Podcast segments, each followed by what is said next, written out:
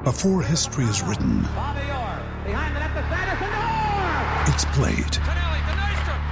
Before it's frozen in time, it's fought one shift at a time.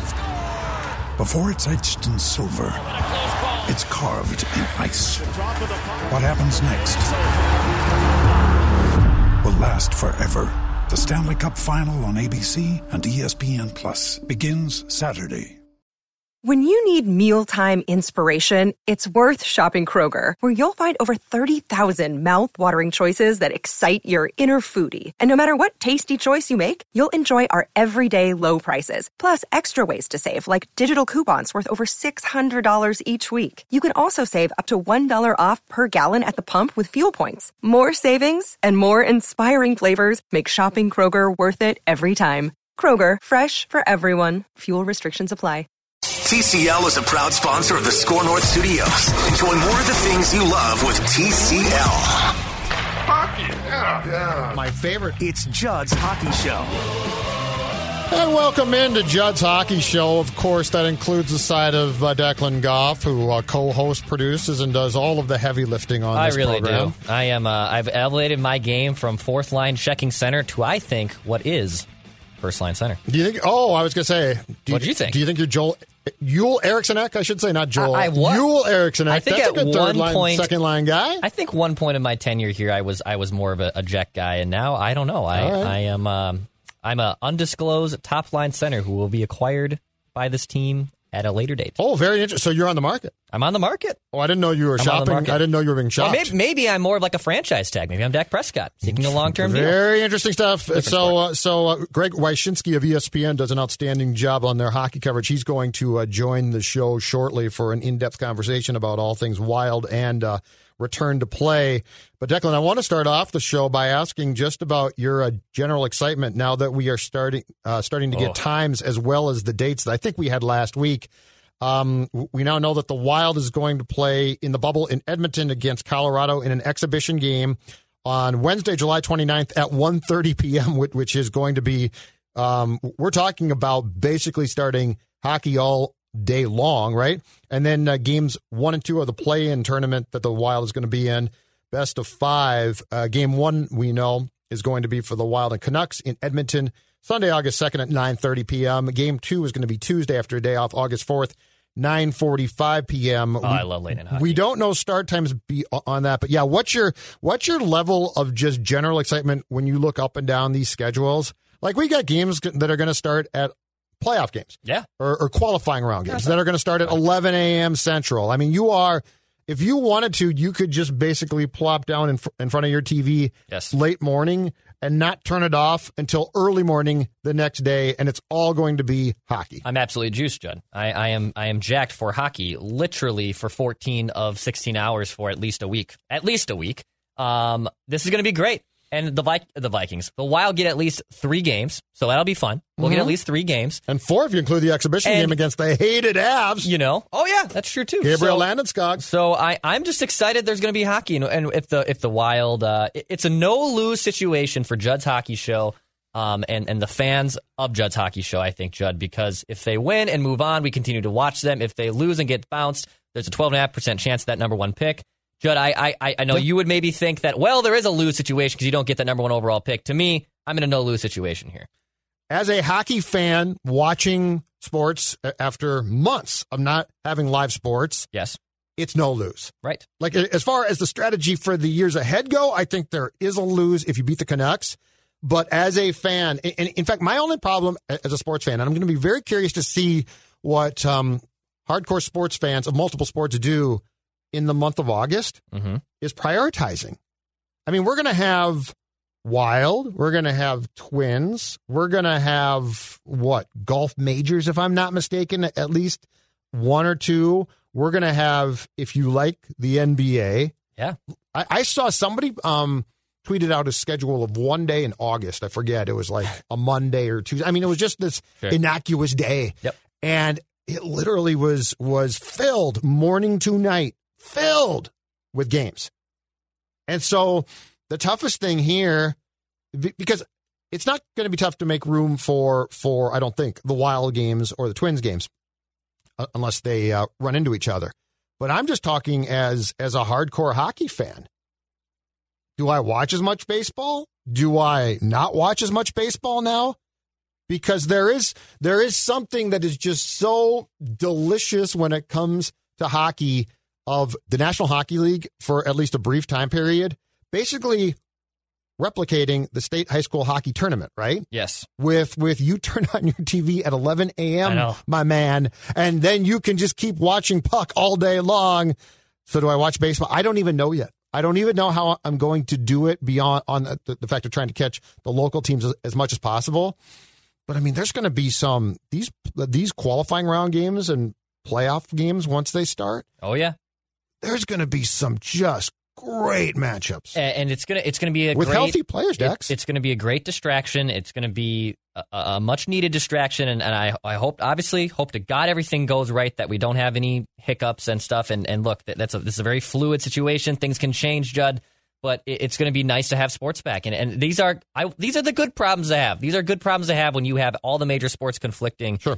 With um with one another. So this I'm excited, dude. I think that I think the hiccup would be probably the very worst case would, would be if it ran through a team and the question became can we allow that team to stay in the bubble and play? Mm-hmm. But I don't think there's any way now once they get there.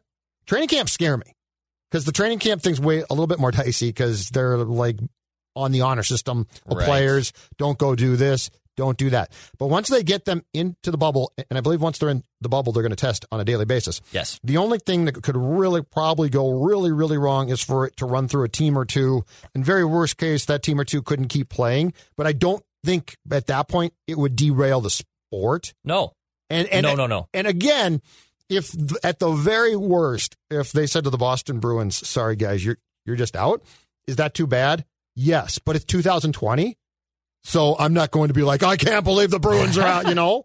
So I'll take I'll take what I can get, but I do think once these sports start to play in the bubble, that they will keep playing the majority of, of games. Games, as we've seen in soccer, Declan might be um, postponed or delayed, and very worst, you might lose a team or two. Uh, but I don't think that's going to mean the disintegration of the tournament itself, which is what this is. Exactly. And and we've praised the NHL up and down for everything that they've been able to do, handling COVID nineteen, handling bubbles, handling their GDCBA for whatever reason. Why why why during a global pandemic is that that's the reason why you're able to strike a labor peace? I, I don't want that to be the reason for renegotiating labor pieces every time, but hey, I'll take it. That that's great. So um, this has been this is great for hockey, and I'm just excited to literally watch hockey, just like you said, boys hockey, girls hockey tournament style at the X from start to finish for at least a week, and then obviously once we get to the normal 16 teams, I'm sure that'll that'll, maybe slim down a little bit, but it'll mostly be, I'm guessing, round robin hockey for. I think they're going to just have man. to keep playing, man. Eight it's going to be great. Uh, b- before we get to uh, Greg, I want to run w- one more thing past you. I hope this guy is absolutely fine. Uh, but I found it very intriguing this week that when uh, practices resumed, training camp resumed or got underway, that the Blackhawks, the one player not on the ice was Corey Crawford. And he is, I'm going to put my glasses on, on here to get the right wording of what they're calling guys now because we are no longer going to have lower or body uh, or upper body injuries. We're now going to have this term, unfit to play, because we do not want to reveal if it's COVID 19 or a hangnail. Um, but I found it intriguing that Corey Crawford was not on the ice. There's real speculation now that there's a chance that he won't play uh, in the qualifying round series that the Blackhawks have against the Oilers. Crawford has had concussion problems before, so you certainly hope it's not that or COVID. Um, but you know what I think the Blackhawks might be doing? What's that? I think the Blackhawks might be doing the Zolgad plan, 12.5%. Because there's a lot of people convinced that the Blackhawks get bounced by the Oilers, Declan, Yeah. that the Chicago Blackhawks uh, are going to have not 12.5% chance to win the top overall pick and Alex Lafreniere, but the more something like 85%. I think the Blackhawks might be saying, yeah, you know what? We're what? That's a 12 5, right? 12 5 seed. Um, uh, yeah, we're a 12 seed and we're really not that good. And uh, yeah, Corey, I think you should take some time off. Yeah, I, I, I think everyone's This is worst. all good plan. I think this is everyone's worst fear is Chicago getting the pick, and then second is Pittsburgh. And by the way, Pittsburgh had nine players. I, I, I, I was confused on the language, like involuntary, like they're out because of COVID. They got exposed to They it. got they thought. exposed, so they're just quarantining. They're being safe, but it's not confirmed that those nine players Right. all have it. Those players could be, for all we know, back at practice today. Yeah. They basically just they were being safe and those guys got exposed or those guys were around someone who had it and so they didn't want those nine guys to be in the in the area as the players who weren't around people, the person that had it uh, but the crawford one we don't know my point being though is if Corey Crawford doesn't play in goal uh, against a high flying Oilers team with guys like Draisaitl and McDavid and your guy RNH, who you absolutely have a crush on. Yep. Um, that uh, PK Subban's brother Malcolm Subban, because they traded Lehner to uh, Vegas, yep. that uh, Malcolm Subban would be in goal. And um, let's just say that against the Oilers, that would probably give the Oilers a very good chance. So. It would. It totally would. All right. So um, uh, plenty to talk on in about in the coming weeks on Judd Hockey Show, hockey wise, as far as the Wild goes, as far as the playoffs go, as far as the playing around goes. And uh, we sat down with our buddy Greg Wyshynski of ESPN to talk about the Wild, and we started him off with how he felt about Dean Evason having the interim tag removed from his title as coach. Were you surprised? Not necessarily, Greg, by the by the hire itself, but by the timing, because we only and Bill Guerin only got to see Dean coach for twelve games. Yeah, it's funny. I, I was surprised by all of it. I mean, uh, you know, Bill Guerin uh, is someone who we all figured would reach out and uh, hire his own guy mm-hmm. rather than somebody who was already in the organization. You know, there was a lot of talk about, you know, guys that he's played for and, and, and played with. Uh, Doug Weight, for example, former coach of the New York Islanders, is a name that was thrown around a lot. So I think there was a, a notion that he was going to try to put his own stamp on the coaching position. But then, like you said, the other real surprise was the fact that uh, this might be the first NHL coach that ever got the job by not playing. Uh, you know, like like Guerin. I, asked Guerin yesterday. I'm like, you know, do you? How much of this was COVID nineteen shutdown related? Like, did you want to have somebody in place going into next season because the off season was going to be so truncated, uh, just to have that level of consistency? And he said, you know, it, it, it, part of it might have been the idea that you want consistency behind the bench, mm-hmm. but most of it was simply seeing how Dean Evason uh, interacted with the players at the end of the season before the pause, and then most importantly, uh, his level of interest and, and interaction with the players during the pause. So sounds like he won the job based on like what 12 games yes. a few months of, of Zoom calls. So good on him. Two thoughts here, and they're going to be contrasting a bit. One is is that I, I I think that there's a case to be made here uh, that Dean also might have gotten this job, Greg, by the simple fact that coming out of the stoppage now and going into the complete unknowns of pandemic hockey and then subsequently 2020 21 as well. I wonder too that if Bill Guerin was going to conduct a search and let's say talk to Dougie Weight as as you said, his friend Gerard Gallant, right? I wonder if Craig Leipold came back to Billy Guerin and said, "We're still paying Boods off." Um, so so we're gonna so there's gonna be a hard line here on how much we can pay. And my guess is that for Dean to get the full time job, that there had to be um, an okay from him to say, if that's what you're going to pay me, it it might not have been the market rate previously, but just to get this chance, I'll take this job. I think that's a that's a possibility. I mean, especially when you start thinking about a guy like Gerard Gallant, who's going to command a pretty good amount of money and also a, a, good amount of autonomy, which is sort of what I think torpedoed his uh, his chances of getting that Devils job. And another guy that was up for the Devils job, Peter Laviolette, uh, I, have had sources tell me uh, was sort of priced out of the gig because of how much money he was looking for. So you're right. I mean, when you have a coach that's still on the dole, and, and when you're you know facing the revenue challenges that all teams are facing right now. If there's an economic solution behind the bench that you're comfortable with, that might be the ultimate option. But again, you look at the term of this contract. I think there's definitely something to it along the lines of also uh, just trying to you know make sure that you have some level of stability with your organization going forward.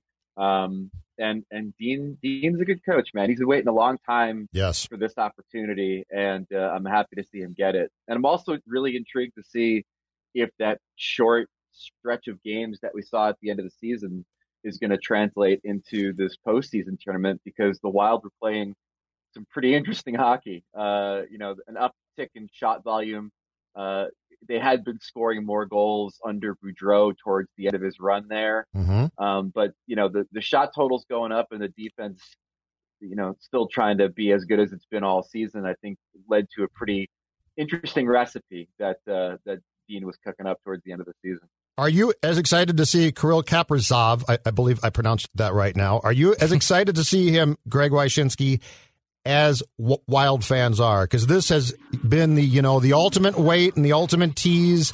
Um, what what's your anticipation once he can play, starting with the 2020-21 uh, campaign? What's your anticipation of what he could possibly mean to this team?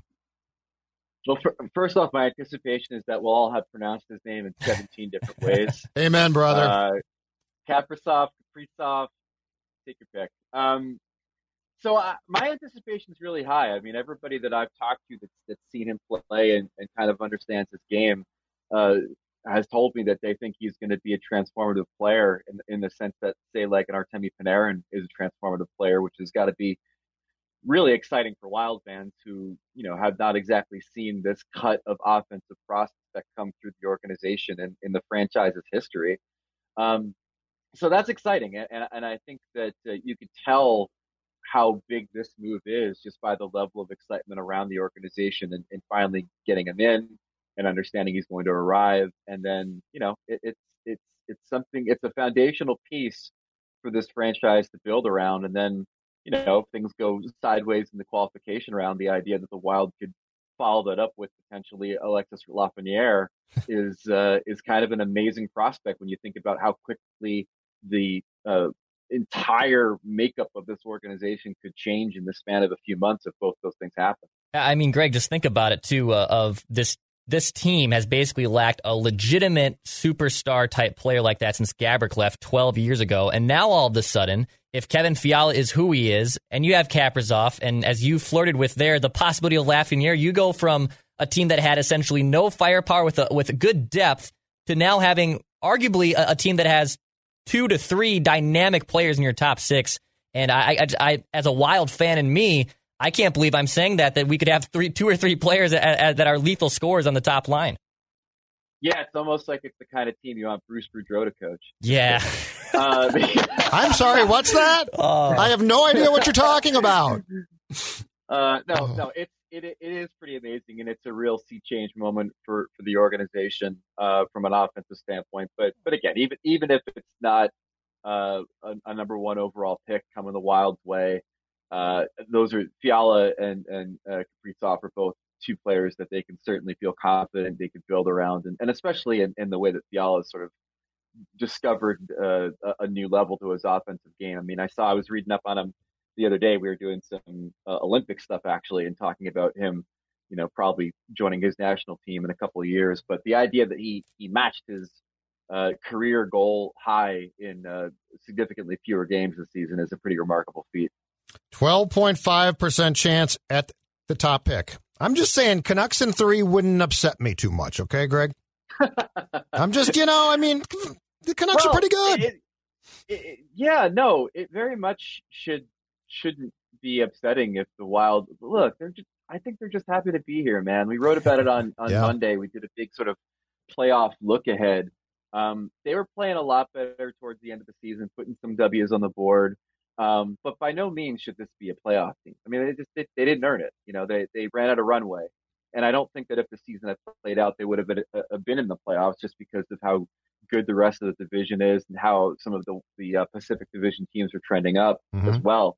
So, you know, I, you hate you don't want to be defeatist, right? Like every team right now has a shot at the cup, and and all bets are off insofar as what this tournament's going to look like. Like all it takes is you know three good rounds and a, in a in a hot goalie, and all of a sudden you're you're hoisting the cup. So you can't necessarily say that it's better for the organization not to win, but in some ways it's a lot better for the organization not to win. Amen. know, so- Amen. You're exactly right. Hey, what what's your uh, confidence at this point that the uh, pandemic playoffs are going to n- not just be started because I think we're definitely going to see them start, but most importantly, um, be concluded without what we would consider to be a a massive hitch of some point. Uh, as far as how I think it, the, the probability that it could play out. Yeah, and, and just as far as you know, if a team comes down with with COVID nineteen and they can't play, let's say for a week or something like that, do do you think that this is going to go off as close to smooth as possible? I do. So Lars Eller of the Washington Capitals did a little uh, media availability today, and I think he said something that's important, which is that phase three, the one that we're in now, the training camp phase, is the is the riskiest one because the bubbles only exist at training camp facilities. They don't exist in the players' homes. They don't exist in the restaurants they're going to. They don't exist anywhere else these players are going to be. So there's a lot more sort of personal responsibility that you expect from these teams and these players at this point uh, than you will in the next phase. And, and I think the NHL has always been in a position where they're like, look, if we can get to phase four, if we can get these guys inside the bubbles, if we can start really controlling um, the the environments better insofar as uh, who gets in, who gets out, where they're going, uh, you know, making sure that they everything's clean and everybody's getting tested on a daily basis. I think they feel like they could really pull this off, and and it's not just them. I've I've spoken to a lot of epidemiologists over the last few months, and they've all kind of said the same thing, which is if if what's spelled out in the return to play document is is executed insofar as the testing and the cleaning and the isolation of people who have symptoms and everything else that's gone into the return to play, they can pull this off. So yeah, I'm I'm I'm you know I'm I can't say I'm optimistic. I'm pessimistic about pretty much everything in life right now, but I am I am uh, I am confident that the plan that they've put out is is the is the thing that would be necessary to actually pull this thing off. Hey, Greg, with, with this salary cap obviously staying the same, what is this going to mean for guys like Taylor Hall who are looking for big paydays and even guys a year from now? You know, like I, I know Ryan Nugent Hopkins is a big free agent. I, I know Dougie Hamilton's going to be a free agent in a year. What does it mean for guys who are, you know, were expecting big paydays nine months ago and now are maybe going to have to accept the fact they won't be able to get that payday because this salary cap is staying stagnant? It's a good question. We asked um, Don Fehr, the head of the NHLPA, in a Q&A that's on ESPN.com today about that. And and his message to those free agents is simply like, hey, it could be worse. The cap could be at 65 million, you know, if we didn't do this CBA deal. So um, I think they all know that it's going to be difficult. I think they all know the timing sucks. Uh, and I and I think in the case of someone like Taylor Hall, who's been pretty adamant about trying to take a long term deal now that he's gotten his crack at unrestricted free agency, it may be a situation where you have to kind of rethink your, your short term prospects. And you know, there's always been a lane for someone like Hall to go down where he takes a short term deal with a cup contender at a pretty decent cap hit and then tries to go for something more long term after that and it may be something he should explore. Or, or else maybe he's happy in Arizona, and, and that's a team that definitely has the space uh, and and in, in theory the money to give him a pretty long term deal at a decent rate. But yeah, it, it's a completely different landscape for him. Uh, Alex Pietrangelo, Torey Krug, Braden Holtby, and some other players that are significant names that are going to be up this summer. Which teams, in your mind, does this uh, hurt the most?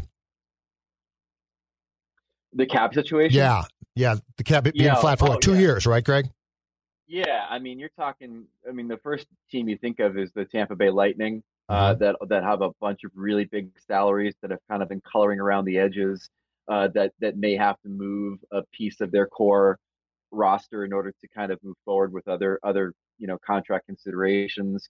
Uh, the Toronto Maple Leafs, I mean, to to kind of use a, a, metaphor, I've been living paycheck to paycheck insofar as the salary cap goes, and I think that they were kind of planning on the cap rising a bit with some of the decisions that they've made in the last uh, year and a half with the contracts that they've given out.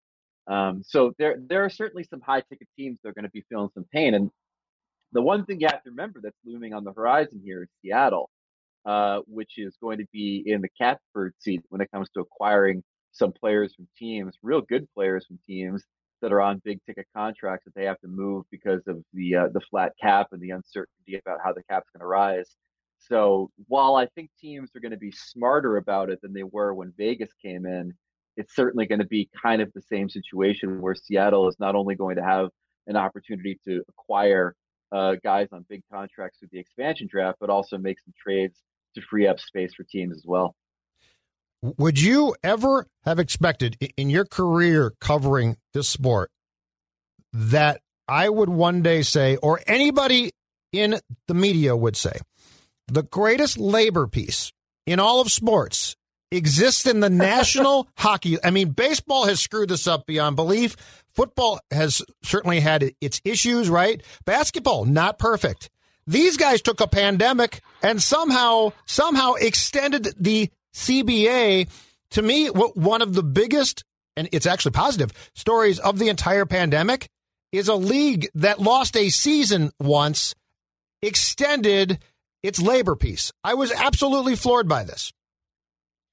Yeah, it's been kind of a surreal thing for hockey fans to hear from basketball and football and baseball fans how great Gary Bettman is. it's not something I can't believe I'm saying it. Uh, yeah, yeah. Well, I mean, it's a, a, a, lot of surreal stuff's going on, but that's one of them. Yeah. Um, you know, I I I've always thought that there was the possibility that this wasn't going to be a lockout scenario, that this was going to be an easier ride than we've had as hockey fans in, in, in recent years, if only because it didn't seem like the owners had an overriding issue that they were going to really kind of hammer the players on that would necessitate a work stoppage, like like for example the salary cap or you know long term contracts and things like that we've seen in the past. So I was optimistic, and you know it sounds like in, in conversing with both the NHL and the NHLPA that a lot of the groundwork for this stuff was done before the pandemic hit. Uh, the Olympic issue, for example, was pretty well settled uh, a few months ago um, when the when the players decided to go with a uh, six-year term instead of a shorter term to rope in the 2026 games. Uh, but then when the pandemic hit, I, I, think it really created a scenario where both sides needed each other pretty desperately. Um, the the the uh, players obviously needed some sort of remedy to make sure that they wouldn't end up owing the owners like 60% of their salaries, which is what escrow could have been based on the revenue losses this season. And the owners needed the players to make sure that the bottom didn't drop out of the financial system that they instilled, where the salary cap was tied to revenue and, and the salary cap could have dropped dramatically if, if that deal wasn't struck. So um, out of that necessity, I think it sort of expedited the deal. But I, I also think that it wasn't a, a, a, CBA that necessarily was going to end up in an Armageddon scenario unless the players, for example, decided to go after the salary cap, which they very well could have, but decided not to. Hey, Greg, last question for you here. We asked Guerin this question and he was for it. We asked Matt Dumba this question. He was against it. When we're looking at this return to play and we're looking at play-in tournaments and possibly expanding the playoffs, is this something that even the NHL, I know they're doing it because they have to, but do you look at this as also something that they could implement in a normal 82 game season down the road when we do return back to normal? Um, not to this scale, uh, but I think they will expand the playoffs. Look, it, it's it's gotten a little ridiculous that we're going to have 32 teams in in the league and only 16 of them make the playoffs. And, and I say that as a fan who grew up in a league where or you know, it was like 16 of like 21 or something ridiculous like that. Not was. saying we necessarily have to go. Yep. Yeah, we don't have to go back to those percentages necessarily, but but the idea that we can't have some play-in series between the eight through the 10 seeds uh, that will, you know, give the top seeds maybe a little bit of rest, but also create extra revenue, create extra excitement, uh, expand the playoff field beyond what it is right now while also maintaining the integrity of the 16 team tournament. Because to me, that's the real key. Like, I don't want playoff expansion that's going to ruin what I think is the best tournament in sports. Um, but I do think that you can expand it in a in a in a way that that ropes in some of those lower seeded teams for one game or short term tournaments. That's going to you know create a, a pathway to expand the playoffs, maintain the integrity of the main tournament, and also create a bit more revenue in places that, that could certainly use it. So there was already support for that internally amongst some of the board of governors, not enough to necessarily force it through. But I do think it's something that the NHL is going to really consider once Seattle gets into this league. Thank you, sir. Great stuff, Greg. Hey, anytime. Much appreciated. Take care. Appreciate it, Greg. Right. Whether it's Baker's Simple Truth Turkey or mac and cheese with Murray's English Cheddar or pie made with fresh Cosmic Crisp apples, there are many dishes we look forward to sharing during the holidays. And Baker's has all the fresh ingredients you need to turn today's holidays into tomorrow's memories. Baker's, fresh for everyone. Get more ways to save at the Buy Five or More Save $1 each sale. Just buy five or more participating items and save a dollar each with card. Baker's, fresh for everyone.